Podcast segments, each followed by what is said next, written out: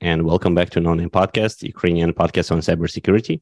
This is our international series where we talk to cybersecurity experts all over the world uh, to discuss cyber domain of the war, make new connections for Ukrainian infosec community, and uh, learn from our colleagues abroad. And today we will talk about cyber persistence theory, a book and a paradigm that already changes how governments operate in the cyber realm. And we're delighted to have two of the authors uh, as our guests today, Michael uh, Fischerkeller and Richard Harknett. Gentlemen, thank you so much for joining and welcome to the podcast. Thank you for having us. Yeah, thank you. Pleased to be here. I think uh, first of all, did you expect that uh, your work is going to, you know, find such such broad application in policy and operational approaches uh, when you were start when you started uh, working on this research, or and was it the goal in the beginning, or was it just uh, you know just your work and then it just happened this way? Yeah, well, it, it's an interesting question to start off with. So um, you'd have to ask me uh, that question 30 years ago, because that's when I actually started uh, writing uh, about really this sense that there was a misalignment uh, between how we were organizing for national security and the emergence of network computing. And uh, so at, at, one level, um, uh, I guess it's been a long haul uh, to get to uh, to the stage that we're at. But when Michael uh, and Emily and I uh, began writing uh, together, um, I would say that you know we did actually set this somewhat arrogant goal of of bringing forward a, a, theoretical explanation for what we saw um, as the reality of the space. Uh, and the issue about whether or not it would lead to policy change, I think we were all three of us were motivated by the fact that it had to, right? That what we were seeing in the policy space was both uh, a struggle uh, by uh, by states, uh, uh, you know, the United States and, and, and its allies in aligning with the space, um, and also this concern that we have in the book about how does this evolve into a more stable uh, environment, right? Uh, and so that uh, while states are competing, uh, that this competition stays um, in a in a, in a space uh, relatively below um, escalation to uh, to war and conflict. And so, as you noted, uh, Ruslan, in your in your question, uh, we started playing around with this idea that that really what we were facing was a paradigm uh, change. And um, if you go back to the structure of uh, scientific revolutions written by uh, by Thomas Kuhn, most people take away from that book the the concept of paradigm change. Right, that's what's famous about the book. But the book was really about why paradigms don't change. Why are they so sticky? Right and uh, and Kuhn uh, basically said two things. One is that you need to have sort of a friction between the way you think and what's actually happening. And that's a necessary but not sufficient condition to change. The secondary condition is that you need to have something to change too. So when Michael, uh, Emily, and I got together, that was the the goal of of cyber persistence theory is to offer not just simply uh, a explanation of why strategies seem to be failing in this space, but then offer to go that one step further, that Kuhnian step further, and say, well, if we reimagine and we re-understand this space, the subtitle of the the book is redefine national security in cyberspace. Um, if we could come up with a, a new way of thinking about uh, the space uh, that resonated with the reality, uh, then maybe maybe we could actually move toward more effective strategy and um, and better stabilization. Yeah, I, I, would, I would compliment Richard's uh, remarks by by saying that we, we were thankful that Oxford University Press actually has a series called Bridging the Gap uh, which was um, named after Alexander George, who was a, a very well-known political scientist whose who spent his career uh, after being in government saying, you know, we, we need a vehicle to help uh, policymakers better understand what social scientists, political scientists are saying. And, and, and most of what he writ, uh, wrote was about that. And so Oxford created this series specifically looking for manuscripts that, that bridge that gap between theory and policy. And, you know, so I would say, you know, we absolutely hoped Uh, and and we were grateful that there was a vehicle that that would actually help us uh, realize that hope. Uh, I'm sure it's an incredible feeling when you know such deep and um, long-term work uh, finally comes to fruition, and and the level of uh, of impact that it gives. And I sure hope that it'll also help um, you know, states and uh, and nations and um, governments to better orient in this space because the change has definitely happened, uh, but uh, especially the governments, they kind of drag a little bit behind on adapting uh, to it. Um, and so, uh, for some of uh, for some of us, uh, this is not new. But just for for the audience, could you outline the kind of the most important postulates of of cyber persistence theory um, and you know the most important points that you arrived to in in your research? Yeah, Michael, you want to jump in on that one? No, let's let's let's keep going. Yumi, Yumi okay. Yumi, Yumi. All right. So uh, so Ruslan, the the, the main uh, construct uh, in in the theory is that we actually have distinct strategic environments in which states and other actors pursue security. And for you know a couple millennia, uh, you know, it was about uh, ultimately security resting on the ability to fight and win wars. Uh, and uh, you know, and and we we've now been reminded about how salient that um, that space is, uh, unfortunately, in um, in Ukraine. So that environment uh, uh, has stayed around. Obviously, uh, I was going to say persisted, but we want we don't want to use that word uh, you know, too much. But in 1945, right, one plane, one bomb, one city, this technological revolution of, of fission and fusion weaponry, uh, nuclear, ultimately nuclear weapons, changed the whole security calculus, right? Because all of a sudden, with that one plane, one bomb, one city, you couldn't organize security simply on the ability to fight and win wars, to, to, to play offense and defense, right? It wasn't in your hands anymore. And so we came up with a, a solution of, well, how do you secure when you can't defend? You had to convince the other side not to attack in the first place. And that was the essence of this shift to deterrence as a primary mode of national security. I'm going to convince you not to attack me by, in essence, uh, making sure that the costs involved in attacking me would far outweigh the gains of doing so. And for 70 years during the Cold War competition between the United States and the Soviet Union, that was the principal way where security was organized. Still had conventional conflict, but it was now under this nuclear umbrella, right? And what we argue in the in the book is that there's the emergence because of ubiquitous network computing of actually a third strategic environment, what we call the cyber strategic environment. And just like nuclear had its own logic, right, because of this technological um, revolution, cyber has its own strategic logic as well, right? And those first two areas are really dominated by coercion, right? My ability to force you to shift and change to um, what I'm asking you to do, right? Either I'm going to literally force you to do that, or I'm going to coerce you through the threat to do something and the prospect that you would continue to do it. But what we argue is that, and and all of you know this better than than we as as uh, as technical experts in this field, it's really about the exploitation of vulnerabilities that are inherent in the system of networked uh, computing.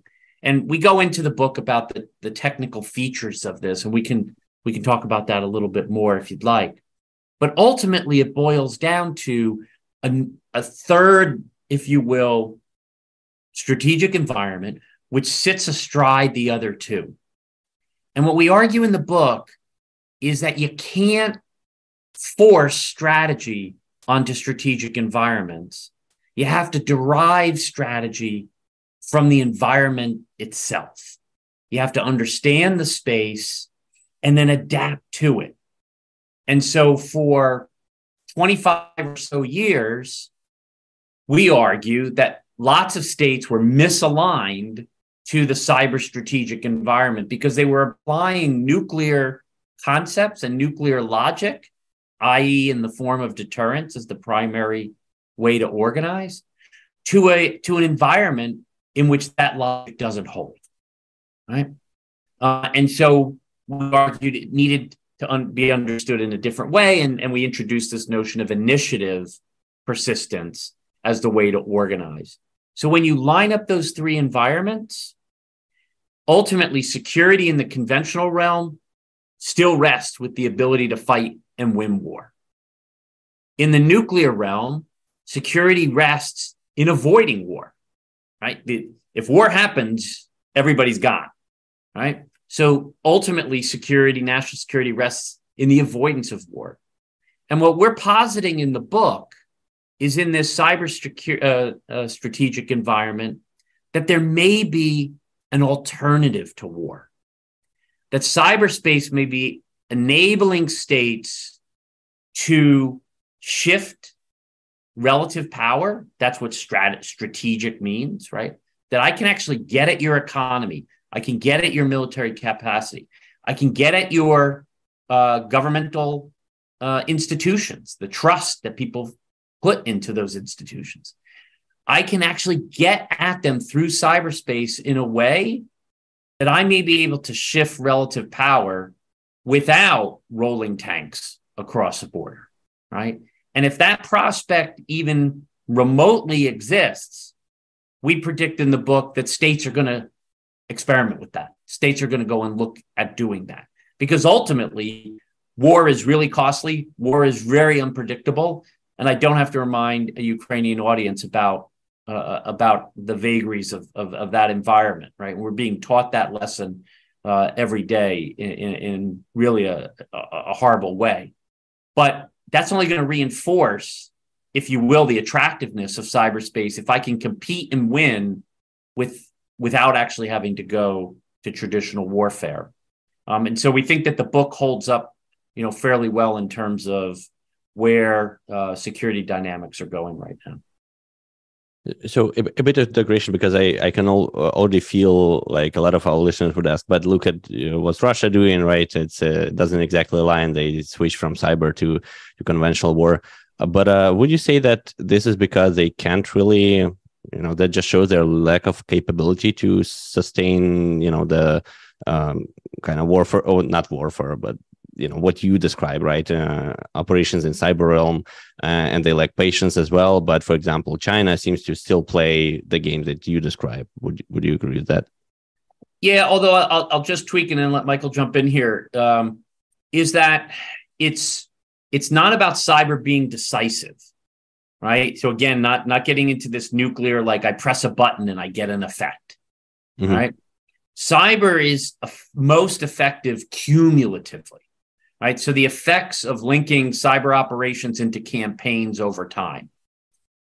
But you use the word patience. I mean, there are geostrategic conditions, and I would submit, uh, you know, uh, one possible explanation uh, for for Russian behavior um, is in fact that they were impatient, right? That, that, that there are conditions that led them to the decision to uh, attack Ukraine in a conventional way, in part because the the nature of cyberspace and what they were going to try to uh, would do through that space, they didn't have the time, right? They didn't have the patience, didn't have the capacity. And I will also add that one of the big lessons on cyber side of things uh, out of uh, out of Ukraine is that you can defend in this space, right? But you defend only in the moment in the network configuration that's in front of you. And one of the reasons why I posit, and I think Michael would agree that that we're seeing some uh, success on the part of of Ukrainian cyber defense, is that you all built up a reservoir of anticipation. And this is the whole notion of persistent engagement, right? If you can anticipate the exploitation of your vulnerabilities before they occur, you can actually take those those vulnerabilities away, right, from the other side. And I think that that fully is captured by by the theory uh, and uh, and explains uh, in part uh, why uh, Ukraine has been um, successful here.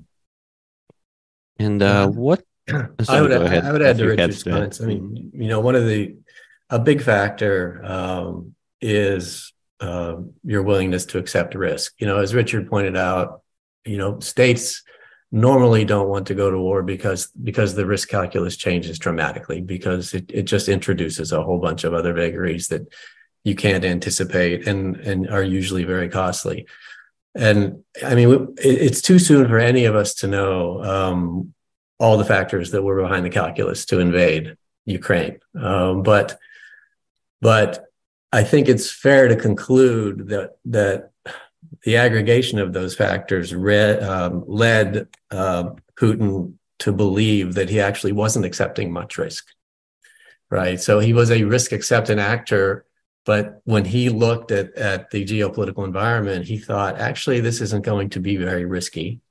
And you know, there are reports that he thought his military was was going to win in three days. So from a from a military strategy perspective, he didn't think it was going to be risky. From a geopolitical perspective, he didn't think it was going to be risky. So, you know, the other side of that coin, if, if you don't have patience, to stay with cyber campaigns. Um, eh, but you see the environment um, is one that uh, where that it's not very risky. You may go to those other instruments of national power, right, to achieve your strategic ends. Over. Uh, got it. Uh, Vlad, you wanted to jump in on this one? Yeah, I wanted to j- just uh, highlight two uh, misunderstandings that uh, stem from um, incomplete incomplete uh, familiarity familiarity with your work. So many people when they say when they hear cyber persistence, persistence theory to be referred in a conversation they automatically um, think two very strange things. First that persistence in the naming is uh, basically persistent engagement uh, into adversaries networks. So it's like persistent network access in the networks of your adversary. Like build access um, make it persistent. To basically just have a bunch of backdoors and can control what your adversaries do or do not. Uh, and the second is that your theory in this way prescribes aggressive behavior in cyberspace. Could you please just deconstruct these two misunderstandings very briefly? Because yeah, we all yeah, know that persistence here refers to initiative. You have to maintain initiative, and it's not always offensive, but they need to hear it from you. yeah, well, but but but I mean, you obviously clearly understand it. So you know one of the one of the core structural features that that we say um, um, describes cyberspace is offense defense fluidity. That, that, that, there's a back and forth. There's a there's a tug between opportunity and threat uh, that defenders and offenders are constantly uh, engaged in. And in a, in a situation like that in any situation like that it's initiative that wins the day. Right? So as you as you appropriately said vlad because there's fluidity in the space what's going to win is initiative. And so that's where you have to be persistent right? It's a, it's about initiative persistence because of the character of the space itself. Uh, initiative persistence can manifest in a lot of different ways. It, it doesn't have to be as you said uh, you know being in the adversary net- networks. It can be it can be adopting a zero trust architecture for your own network right where you're constantly validating and checking who's accessing where they're accessing and so on and so forth it can be um, sharing information on malware. I mean, we're I'm certainly grateful over here in the United States that you know what Ukraine discovers in its activities, they share with NATO and they share with the U.S. to help us improve our um, security. Uh, so there's a lot of things that you can do that represent initiative persistent behavior that don't involve at all getting into the adversary networks. Now that doesn't exclude that because you certainly can, can get intelligence and about knowledge of TTPs and malware and uh, and things along those lines. But it's a much broader set of behaviors um, than than merely just operating in in somebody else's network. Richard, you want to add to that? Yeah, just I, I would just add, you know, that part of it, uh, part of that fluidity also comes down, uh, Vlad, to the uh, to the behavioral orientation of actors within this structure. So ultimately, what we have is a ubiquitous system that is macro resilient at the systemic level, right? That's that's the way this architecture was built. That's how, how it's built, yeah. Right. Um, but but it's micro vulnerable, right? And so that that the combination of those two things at the state level creates a lot of incentive to seek opportunity. Right? Of course, uh, to, constant, to constant contact it just just inspires constant conflict. that's right, right. But the very important point that you were making is so if I have to anticipate that there's somewhere, somewhere out there in this interconnected space that creates a constant contact with my sources of power and somebody out there at any given time, right? Then, from a security standpoint, I have to anticipate that someone will try to exploit those micro vulnerabilities. Mm-hmm. And so, what Michael was talking about is if we think about this in that very static almost dichotomy of offense and defense, we miss what's actually going on in this space.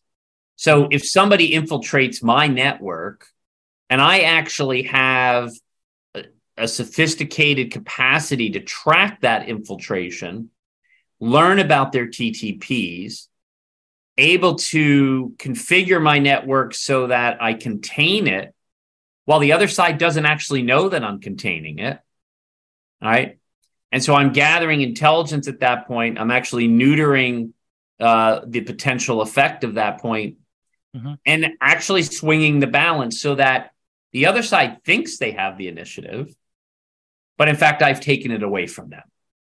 I'm actually more secure at that moment than they are in relative terms.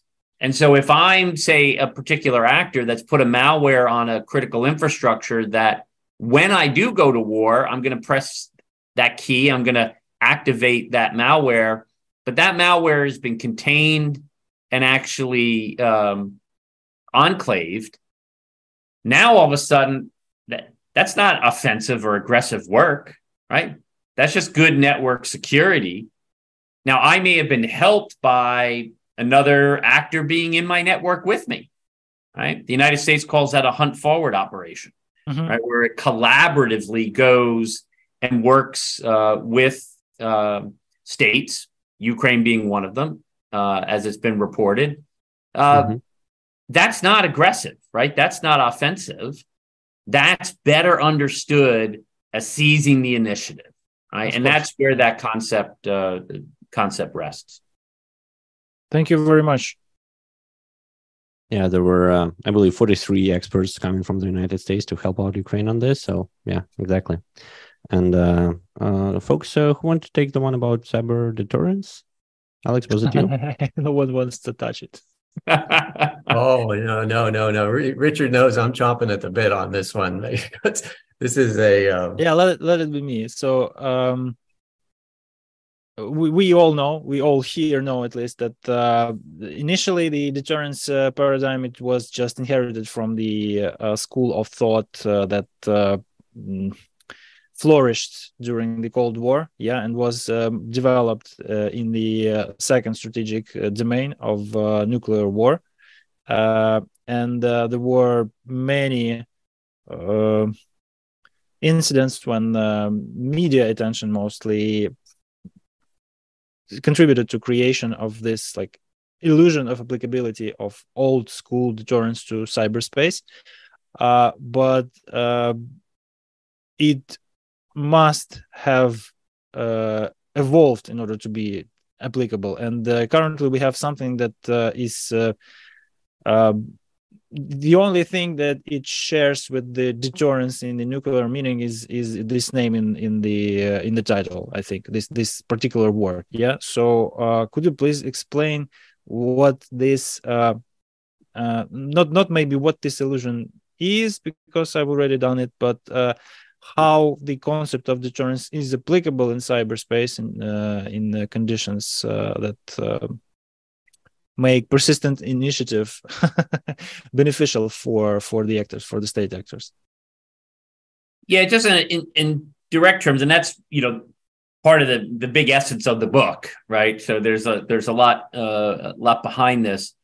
But let me just take it down to the bottom level of measures of success right so the measure of success in a deterrent environment is the absence of action mm-hmm. and there's nobody working in and through cyberspace that would describe this as an environment of inaction. Yeah, yeah. So right? where, where, where do all the attacks come from if deterrence works? Yeah. Yeah. So, but it's actually structural, right? So it goes back to that macro uh, resilience and micro uh, vulnerability. There's an incentive structure to act in this space because if you do not, if you cede the initiative to the other side, you will suffer. I mean, that's what this space does. If you allow the other side to configure the network to advance their interests, and ipso facto against your interests, you will you will be losing relative power in this space, right? And so it's it's not just that it's ineffective, it's logically inconsistent with the nature uh, of the space. And so, what you were alluding to, Vlad, and, you're, I fully concur, and I'll let Michael jump in here on the distinctions of, uh, say, denial and punishment. What folks caught in the in this sort of legacy thinking are sort of contorting the term uh, to the point where it doesn't actually seem to to to relate to the theory that it was based on. Right? Everybody mm-hmm, just mm-hmm. uses this term deter or deterrence, uh, but they're talking about action. Right? They're not talking about the prospective threat changing the decision calculus of the other side. You can't change the decision calculus of the other side if the other side is continuously responding to the structure of the space that requires them to mm-hmm. act. Right. And that's what you're starting to see. More states, uh, the United Kingdom's National Cyber Force just put out an operational yeah. primer a couple weeks ago that adopts this. Uh, the Biden administration released its national cybersecurity strategy, in which they talk about the importance of disruption campaigns and campaigning in general. The national defense strategy in the United States talks about this. So we're moving away from that, but it's hard. That's what Kuhn said. Right? Like you know, you go back to to what you know, and so then you start to use these terms, use this term deterrence, um, in such a way that it actually doesn't relate to um, what's actually applicable within the logic. And Michael uh, you know, you want to jump in. I mean, it, the classic example is is how people use uh, punishment and denial uh, in this space. Yeah, yeah. I, I, mean, it really is. It's it's actually fascinating. You know, when when we all read Kuhn in graduate school, that you know he was talking about scientific revolutions hundreds of years ago, and we're, we're actually living in one right now, right? So, so you're reading history, and then you recognize, my God, we're in that moment right now in strategy uh, and and where you see it, you know, as Richard said, uh, you know, a few minutes ago, you see the struggle to shift the paradigm, and people continue to want to use this term deterrence as a strategic term, which is what it is. It's a strategic term.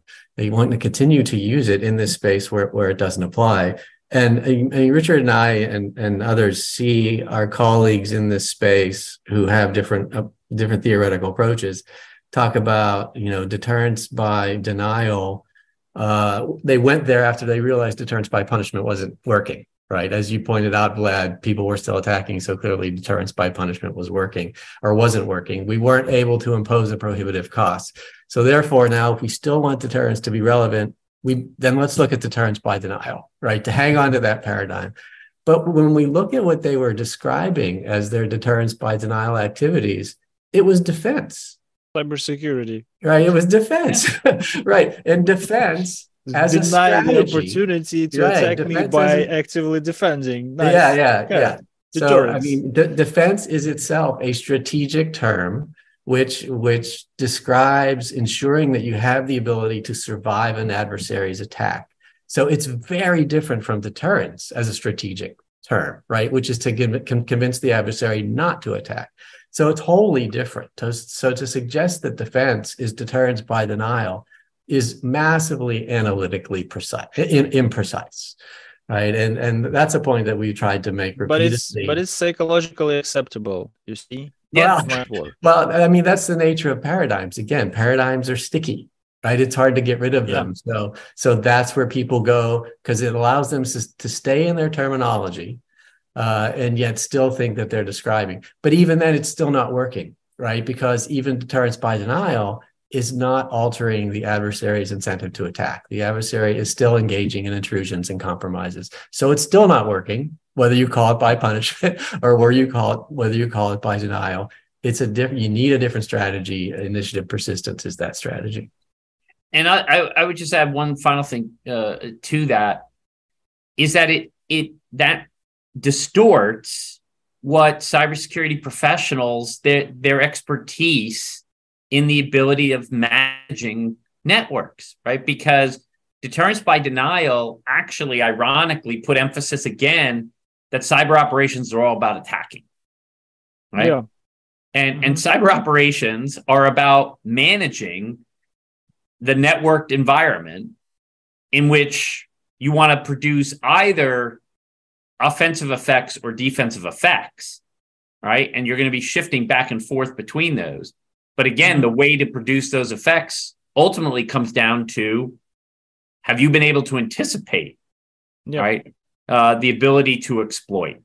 And if you can anticipate the ability to exploit, then then the effect that you want across those two, um, you're going to be more likely to achieve it than the other side. Okay.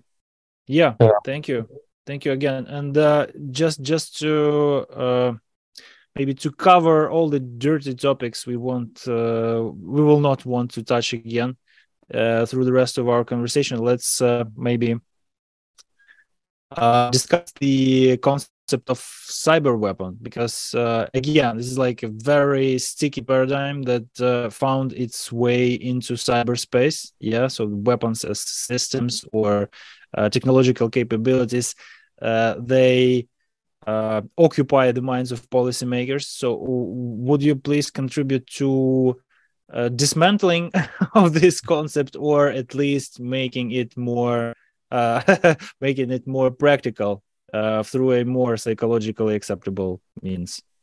Cyber weapon. Yeah, no, I, I think the, the the key thing is we're we started off emily michael and i started off by being conservative about introducing new terms right you want to be able to work within uh, and you got to meet people where they are and particularly in the policy world you need to meet people where they are so that they can actually make incremental change but then there were points and this is another one vlad you're, you're hitting all the hitting all the top uh, the top uh, uh hurdles that we faced. That again because of cyber war being the, the construct and cyber deterrence being the solution that people thought about cyber weapons.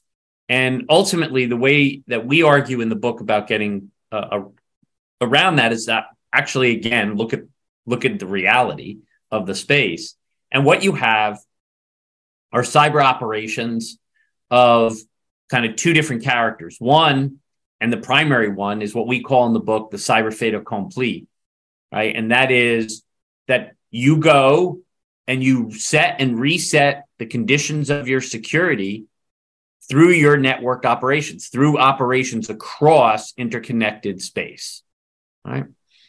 And that most of what's happening in cyberspace is not the Hollywood version of hacker v hacker, you know, caught up in the moment, uh, but but in fact, parallel, independent, unilateral action that's having an effect.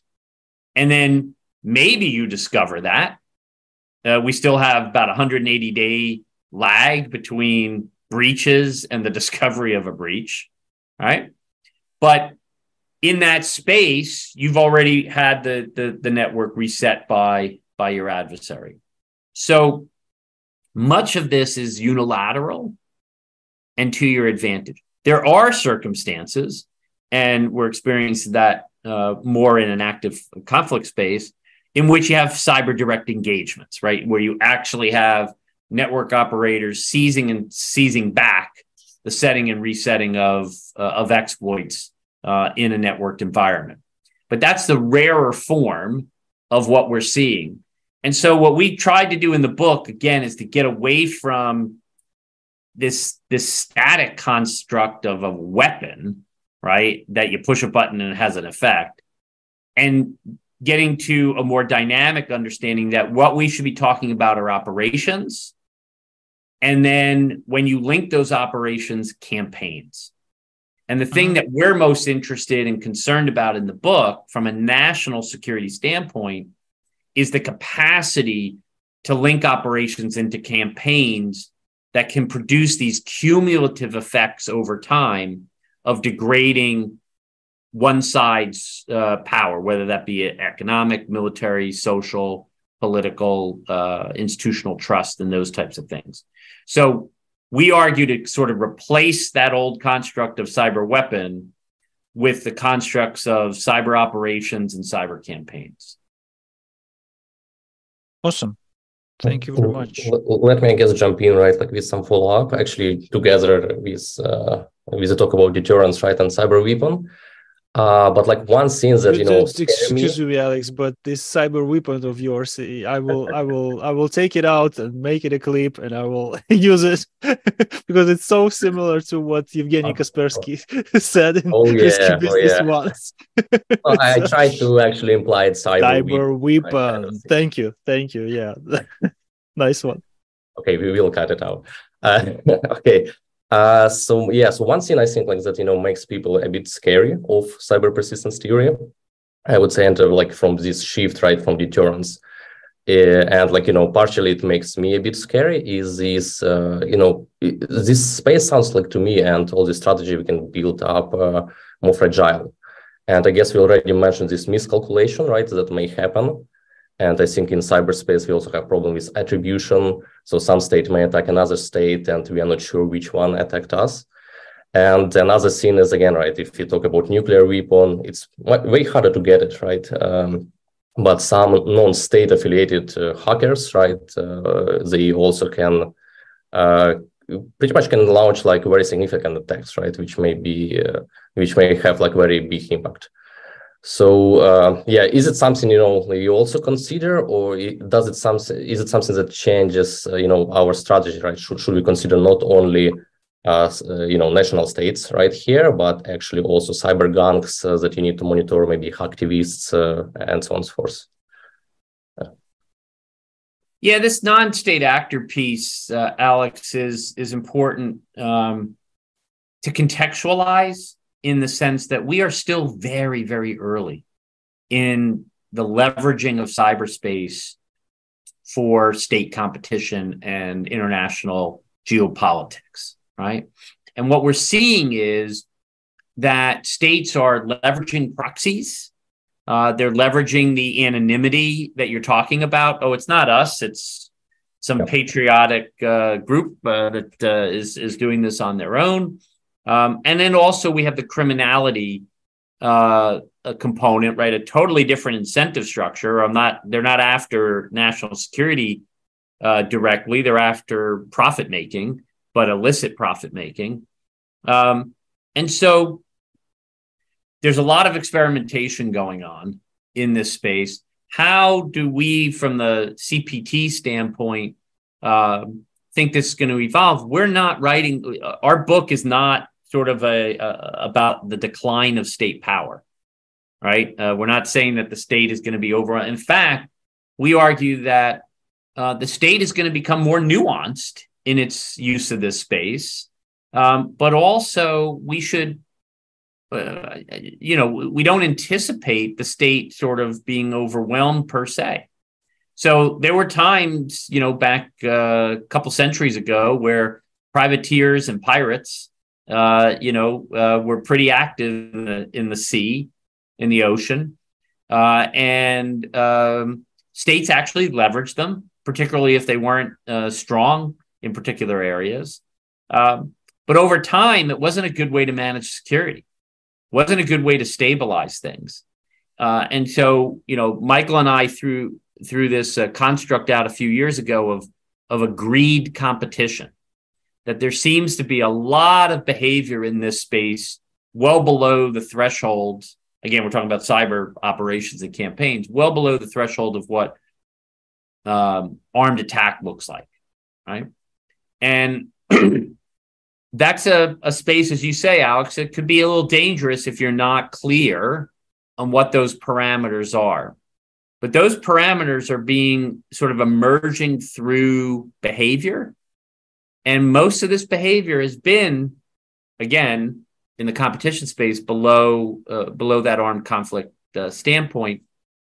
And these non-state actors, um, the latitude that they're given, all depends on really state proclivity, you know, proclivity to how much how much space they want to give them.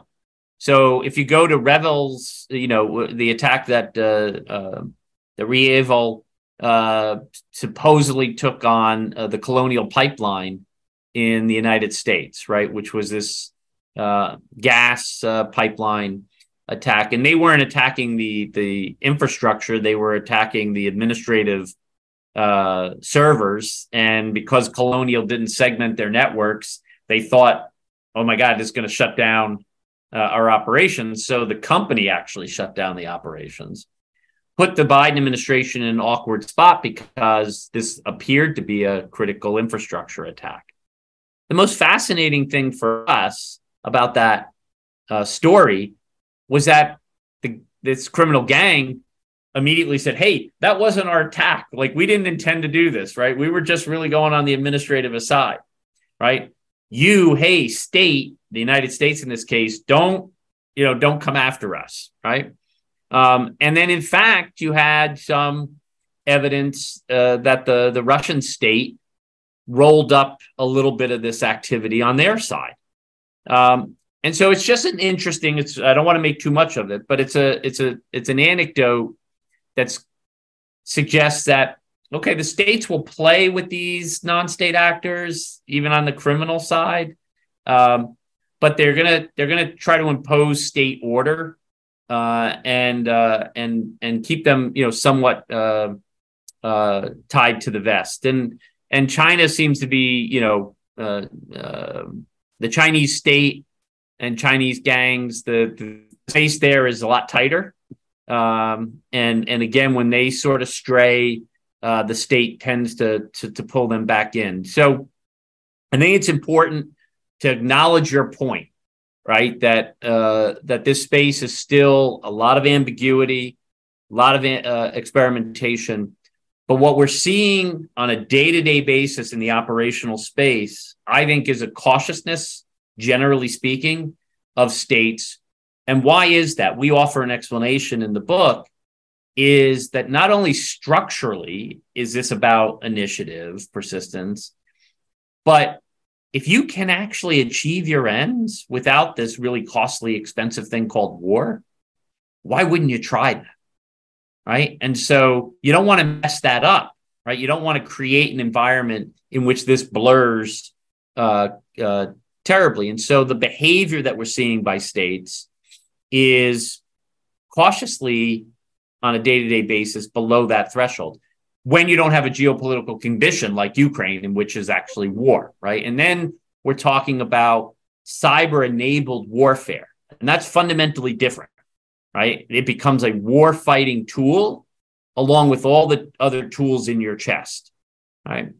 But the other final interesting thing from a non state actor standpoint, and again, something that we can extrapolate from the current conflict, is that there are big private sector actors that are now actually having direct impact on the operational environment in war.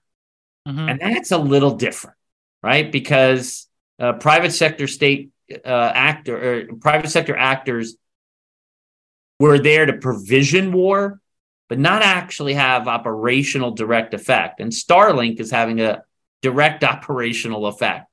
And so how we how we sort of manage and think about uh, relations with that kind of actor in this space is a very important takeaway uh, from the current conflict.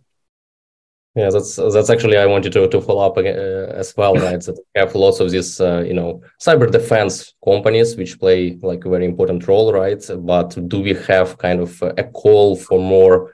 Uh, I, I know, like you know, we don't use offensive operations here, but you know, other services that will help to keep a cyber initiative, right, for the, for the state, and uh, yeah. In current environment, private uh, sector is um, not not maybe always is, but uh, in certain circumstances may be way more uh, capable and way better positioned to configure the cyberspace better than when a state entity is, you know, because yeah. take Microsoft.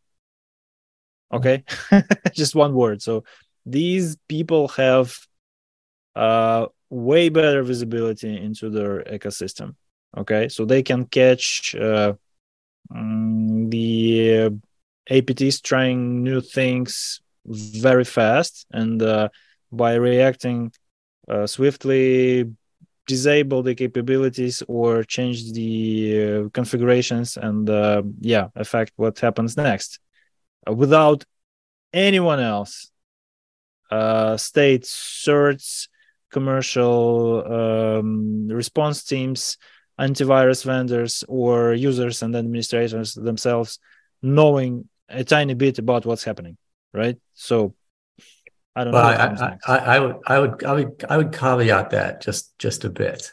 uh, yes, please. Some, yeah, there, there are some activities that Microsoft and Google uh, engage in where they actually do have to get legal authority from the United States government to, to do so.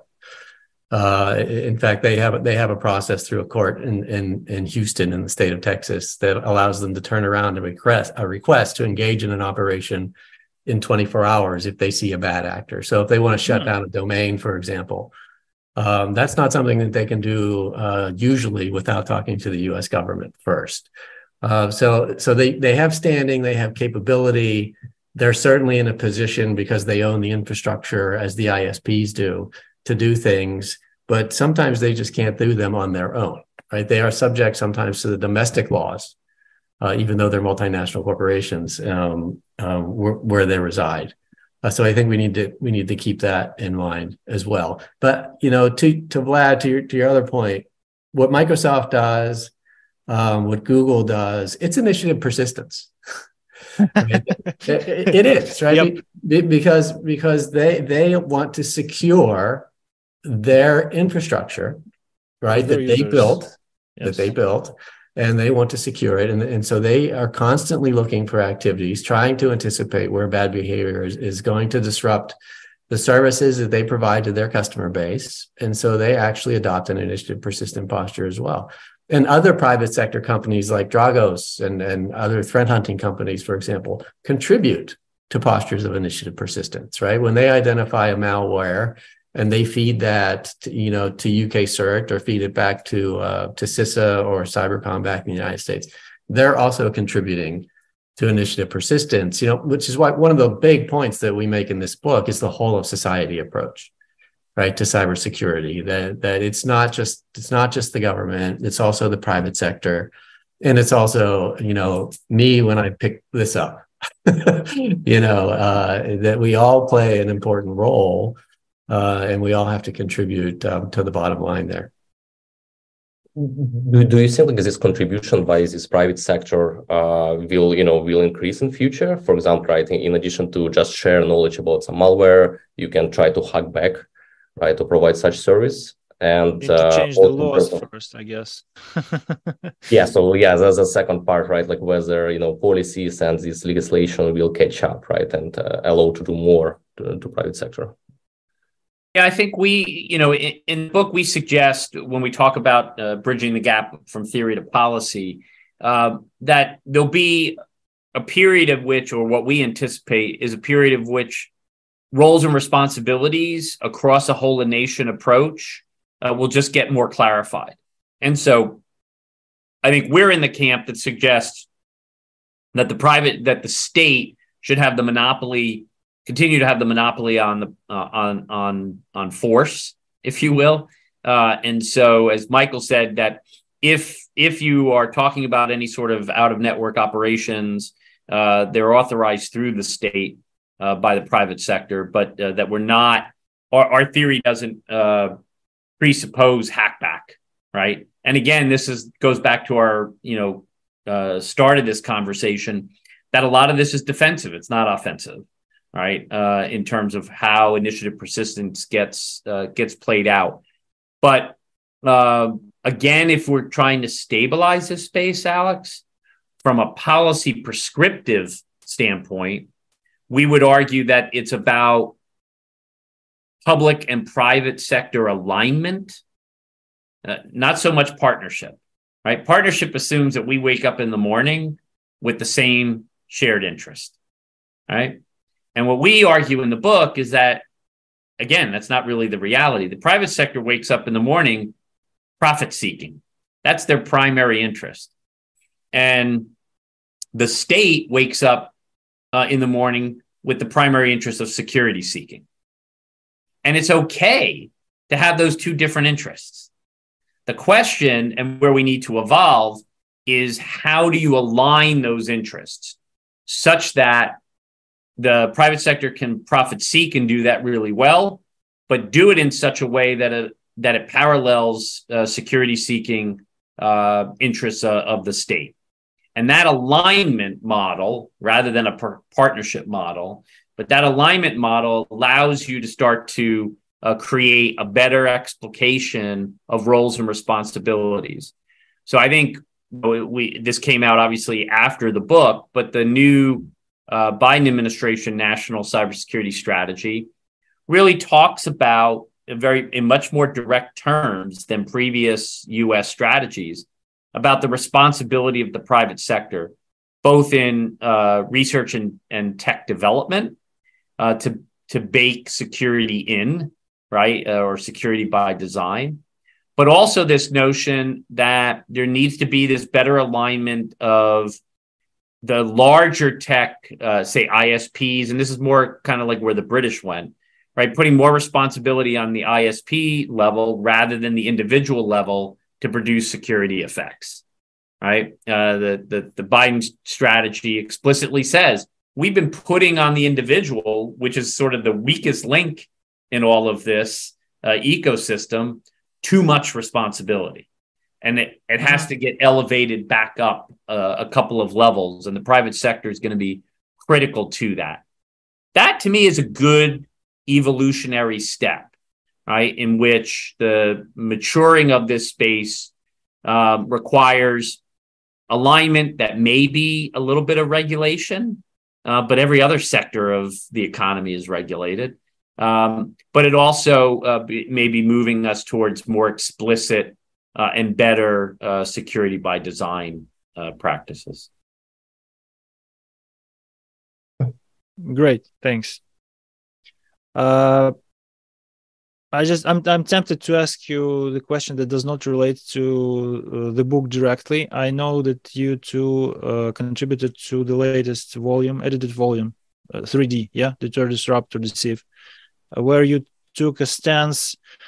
I didn't read to that uh, part yet, frankly, but uh, in the introduction, uh, the editors mentioned that you uh, briefly about the book. So, uh, the edited volume uh, raises the question of what um, competition in cyberspace is, what definition of war uh, you, whatever definition of war you take, it just doesn't fit.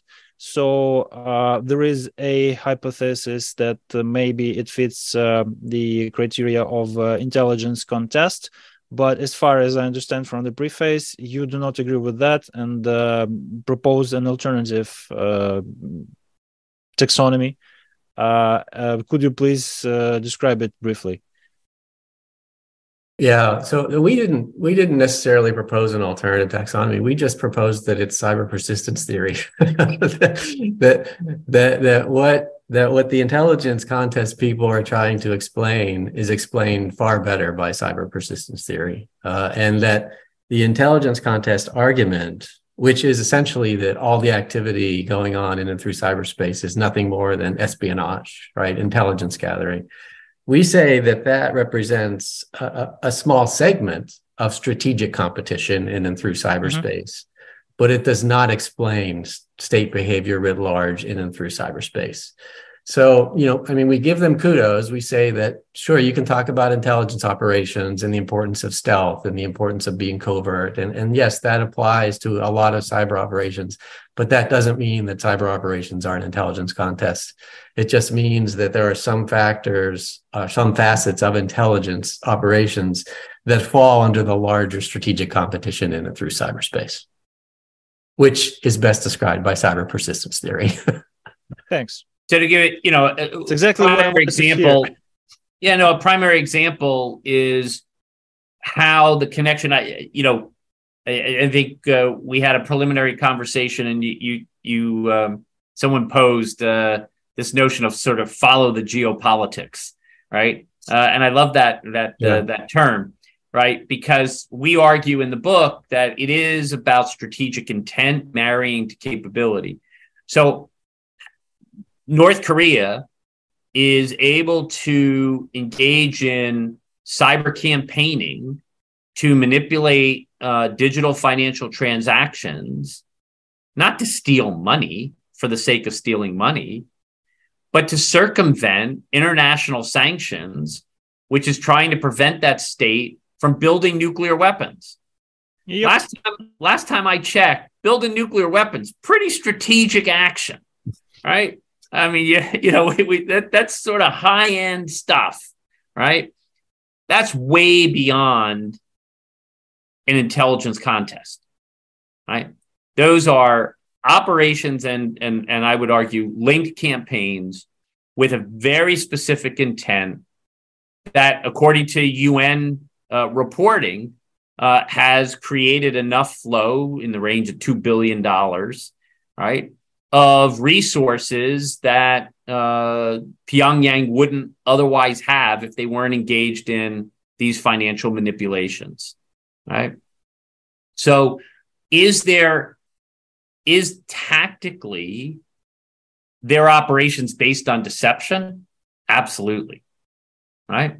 And so the intelligence contest argument that inherently this is all built on deception, we don't disagree.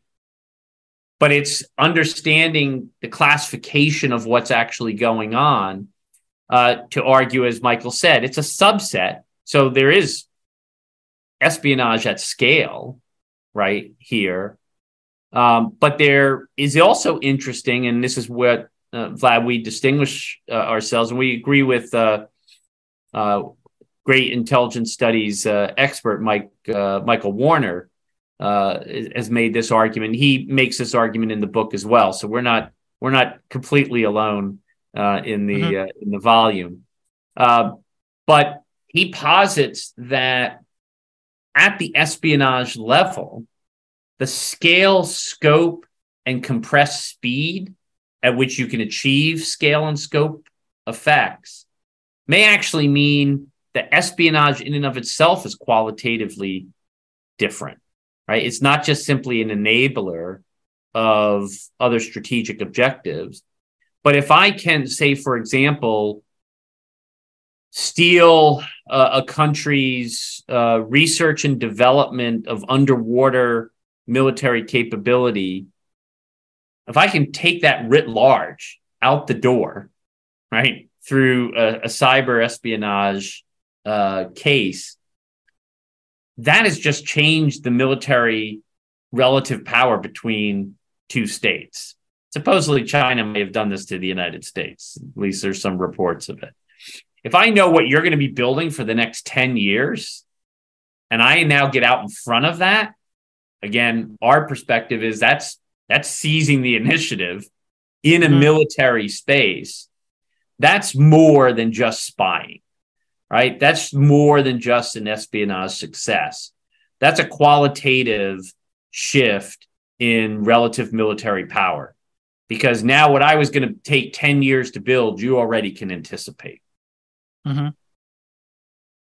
Yeah. Clear that. So, uh, uh, I don't know. Do we have a, some time for for for a couple of uh, more questions? Because I know we are. Yes, sir. I know. Time. Yeah, it's a, a, one hour mark. So depending on how uh, what's what's your guys' availability, if we have a few more questions to wrap up, or we need to. Uh, yeah, I can do a few more minutes on my yeah. end. Yeah, same here. Okay, great. Thank you very I'm much. I'm going to get so, kicked, uh, kicked out of the room shortly. A little bit of summary and then a question. Do you hear me? Yes. Okay, great. So, uh, as, as, any uh, useful theory, you uh, take the um, environment, you analyze the uh, structural uh, structural uh, imperatives and all the other particularities of cyberspace, and you build up based on these circumstances the theory that explains what's going on and uh, predicts what might happen next. So, uh, taking all that, what should change in the structure of cyberspace for your theory to no longer be relevant? Like certain things come to mind automatically, like inflation of AI or balkanization of cyberspace or some other things. What what could you uh, imagine as a disruptor of applicability of uh, cyber persistence theory? Yeah, I'll, I'll go first real quick and then uh, have Michael jump in. Um, and you alluded to this, Val. So, uh, Vlad. Um, so uh, we argue that one of the core structural features of this space is interconnectedness. Mm-hmm. So, if in fact a global, ubiquitous, interconnected uh, architecture was replaced uh, by national uh, walled off segmented uh, networks, uh, then the initiative persistent uh, dynamic uh, would have to be rethought. Um, so you're talking about a complete architectural change, all right, in which you move to national intranets and nobody is actually globally connected.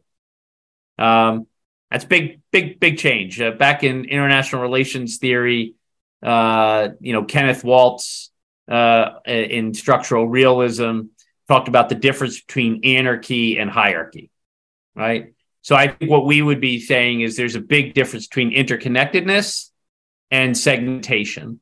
So if the architecture was actually based on a principle of segmentation, then our theory would would have less relevance. Yeah. So I'll just I'll just continue with that thread, Richard. I mean, the other thing that we argue is part and parcel of cyberspace is vulnerability, micro vulnerability. So if something uh, you know comes up on the horizon that reduces the amount of vulnerabilities in the technologies that that cyberspace comprises. So you know if secure by default, secure by design actually gets legs and propagates globally, uh, that's going to take some time, but you know, if we're talking 10, 20 years, uh, if there aren't vulnerabilities to exploit, if it's not an exploitation space, again, the notion of initiative persistence kind of loses some weight. Um, this can be also, you know, Microsoft is is switching some of the code in its libraries from C++ to Rust, which and, Rust takes care of memory overflow problems. Mm-hmm. So by changing the code, they're getting rid of vulnerabilities in a good portion of the of their software um, library. So you know advances like that, or or choices like that. Frankly, Rust has been around you know for a while now. So the choice for Microsoft to do that potentially reduces the the vulnerability of the space. You know, you mentioned AI. Mike, Michael, could I before you go to the AI route, just sure. just on that on that on that point because it's a great question. Um, from a structural standpoint, though, I would I would say the theory holds even in a reduced vulnerability space. The question is, can you eliminate right. micro vulnerability? No, I agree. Connectedness. So if you eliminate those things, then we're in a we're in a fundamentally different uh, environment. But if it's just a matter of reduction, but we're still interconnected and we still have micro vulnerability, then then the theory uh, explanatory power still rests because the structural conditions haven't changed. But if mm-hmm. those two yeah. structural conditions change, um, and those, you know, I, I, think Michael aptly points to a pathway to that, but it would have to be a fundamental shift in the structure uh, in order for the theory to um, to have less relevance. Right. Um, and on AI, just one one last point before we touch AI because I think we will spend some time on it. So, uh, you have cyberspace. Cyberspace has certain qualities. They um, enforce the applicability of theory or just suggest the applicability and explain explainability power of of the of the theory.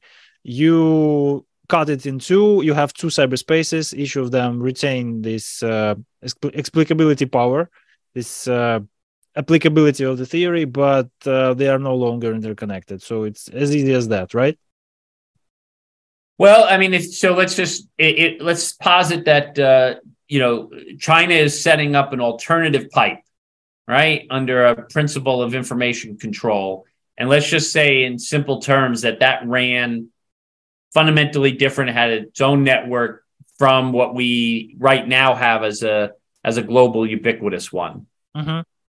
You'd have to posit that China is not connected to the old architecture anymore right? As long as it's connected to the old architecture in some way, then I've got some way of getting in, and I have, and I, am still in an exploitation environment. So, so, so simply put, uh, just filtering does not work because correct vulnerabilities.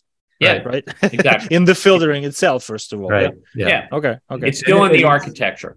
Yeah. Yeah. Good. It's Good. it's Thanks. awfully difficult to conceive of of any country totally disconnecting from other countries right? So so maybe some aspects of of the internet, but connections through the financial system, global system, right? Connections through other systems. There will be connections. Um, and, and so it's you know I, I, know people talk about balkanization, but I don't know that they're they're thinking about it holistically Uh, because uh, that's a different game. Mm-hmm. It's not enough. Correct. To make it. Yeah, we think the book. We, we think the book's got some legs for a little while. Oh yeah, I certainly hope so. Uh, yeah, because because if they if, if we are if we face another shift in the paradigm, I don't know what it what it's gonna be. It's uh, it's too scary to imagine. So let's let let's now let's now touch AI. Yeah. Yeah. Okay. So does AI threat this? Yeah, and so I'll just start up and have Michael jump in again. Is is so again? It, let's stick in this structural uh, element. So in terms of what algorithmic decision making because that's the way I look at AI, right? Mm-hmm. I, I mean, ultimately, I think we have to look at this as the roles and responsibilities of code as decision makers. Right? What are we handing off uh, to uh, in terms of tasking uh, to uh, algorithmic decision making models?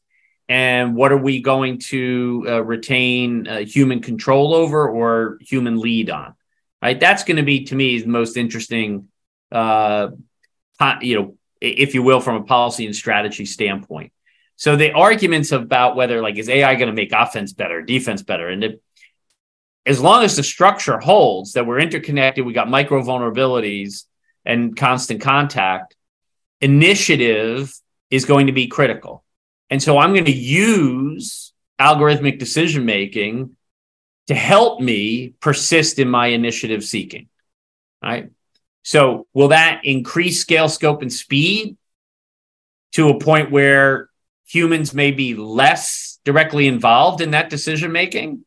That's one possible manifestation, right? But in fact, what that would be is a shift to relying on algorithmic models to seek and seize and sustain initiative rather than human led models of doing that. But the the fundamental dynamic shouldn't change as long as the structural uh, uh, configuration of the environment doesn't change. Yeah. At least So enable, enabler, but not disruptor. Yeah, Yeah. I, I think I think that's fair. I mean, you know, we argue in the book that that for every argument that AI improves, um, you know, an offender's position, it can also improve a defender's position. So, you know, to Richard's point, who whoever leverages it to support initiative gains advantage, right? And and so, really, the the, the interesting thing about AI for me is is its uh, its dispersion. Uh, you know, who who gets it first? Uh, because that that may be who who holds initiative first. But on the internet, everything gets dispersed so globally so quickly that may Yeah. not be a factor at all, right? So it may just This be is a. And, and if I could just pick up on that real quick, this is a really fascinating thing for people to consider uh, when they think about, again, going to where we started today about national security and thinking about it from paradigm standpoint. Um, there's always been this notion of a first mover effect, right? In in in the conventional strategic environment, because the move to develop technology and then bring it into the national security environment took years, decades, typically, right? The innovation that we're seeing uh, on the battle space, for example, um, you know, it's just mind-boggling how quickly uh, you know different techniques and tactics and and operations uh, are are being dispersed, to use Michael's standpoint. And you don't need AI to do that, right? Mhm. Humans are really good at, at at clever things, right? And adapting and moving towards the technology. But in the end, right now, we think we're going to be spending a lot of time being clever in this architecture, and it's going to ebb and flow um, between uh, the tactics and operations that gain you initiative. But if you do not seek it, you will suffer the consequences. Uh, and and I think more and more states are starting to understand uh, that in terms of looking at them becoming more explicit in their cyber strategies about how important this is. And um, we hope that the book, uh, in the end, um, helps everybody understand the game that we're playing. Because if we understand it, back to your point, Alex, if we understand the game that we're playing, then we can start to develop the rules and parameters to play it in a more stable way than in, in a way in which mistake, error, misperception uh, could lead to outcomes that nobody nobody actually seeks. And on this note, I probably also want to One, remind one, one people. follow-up. Okay, Uh, go- Go just just a very quick one, right? Because maybe it will clarify the theory to our listeners. Uh, because we already mentioned vulnerabilities, uh, but with AI, I think you know common ideas that it will help with phishing attacks, right? It will help with deep fakes, so more kind of informational operations. So uh, for cyber persistence theory, right? So that is you know still still included, right? Uh, because I think phishing will will never go away, honestly. Uh, the, the the only the only risk I see here is uh, that uh, AI will be perceived as a silver bullet that uh, solves all my security problems and in this way decrease my persistence in seeking initiative. Right. That's so I see the network. I have to protect it. I have to actively hunt threats within what I am supposed to protect. Right. The day I stop and rely on an artificial intelligence uh, design system, yeah, I will suffer Yeah. as Yeah, a and- consequence. and I would wrap it up and, and, and, and from my perspective is that I still think the human creativity is the most important factor uh, in in cyber uh, operations and campaigns, right? And and so people really really matter in this space, uh, and it's people not only in the capacity to act but in the how to envision space and new actions and those types of things. And ultimately, AI will be leverageable. Um, but right now, uh, the the human still is uh, the most creative uh, impact uh, factor uh, in whether or not you're able to uh, seize and sustain initiative in this space. Let, let me it, just say let me just say it. Let me just say it. Human steel is the most powerful cyber weapon. hey, you can't use that word. Oh, I can. I can, but you I no, I, I just wanted to to mention that um, I want to remind everyone that even though we've, we've seen this uh, kind of tremendous tremendous progress in you know what we call the umbrella term AI, even though I always try to avoid it and like say machine learning, but you know, sometimes it's inevitable. Just like cyber replace information security. I, I know like Vlad knows that I'm always like uh, uh, a little bit uh, salty about it. Uh, but anyway, uh, this AI that we see and everyone talks about right now, it's still nothing more but a fancy text prediction. And uh, for some reason, people f- forget that because large language models essentially um, try to set, uh, you give them prompt and they try to satisfy you with the most coherent uh, text response. But when you ask it uh, hey give me you know the best uh, cyber strategy for a state it doesn't mean that it actually somehow magically goes and analyzes all the behaviors uh, actual behaviors of states and you know and what the uh, what the actual situation is it will just give you a response based on, on all similar responses that if it has ever seen that should satisfy your prompt and that in many cases it does great job and it kind of coincides with what you you know what you want to hear but uh, in many cases it doesn't go ahead Vlad. Uh, it it approximates the yeah. best cyber strategy based on the text people write and we just uh, have to assume that these people uh, persist in initiative of configuring the cyberspace security uh, to their advantage. Exactly. It just, That's... It just, just depends on the text you feed to the algorithm. So just feed it cyber persistence theory, and everything's gonna. Yeah, if you guys start feeding it, then it'll be better. But don't ask, don't ask GPT uh, chat what CPT is. Uh, well, uh, let's, let's wait for a while. Let's wait. Yeah, because it, it hasn't read the book. So uh, if you're interested, uh, just go and read the book. Yeah, it was cut off before that, so unfortunately. That's right. um, we want to wrap it up with uh, with our uh, usual question, uh, uh, last question. Um, what would be your advice or message to Ukrainian audience? Well, I I would um, I, I, think I'll just offer something that all Ukrainians know. It's it's that you know every citizen of Ukraine is is part of a social technological network, uh, and Ukrainian citizens are are contributing mightily uh, to the security of their state, and and it's it's admirable to watch. I, I, I like reading about it. They're setting an example for the globe, uh, and and then on top of that, I just read this morning that that we're also uh, coordinating law enforcement actions with Ukraine to take down nine cryptocurrency exchanges that were being used by criminal. So, in addition to securing yourself from uh, foreign aggression, you you still nonetheless set aside the time to uh, help your Western uh, allies and partners, and and I'm I'm grateful for that. Thank you. Thank you. I'll end it in a, I'll end it in a word. Uh, persist. We will. Uh, thank you so much. Yeah, it is. It is indeed profound. Um, thank you so much, and we also uh, always call our listeners to support U- Ukraine with um, any means you can, uh, whether it's uh, just helping out your friend or donation or talking to your representative.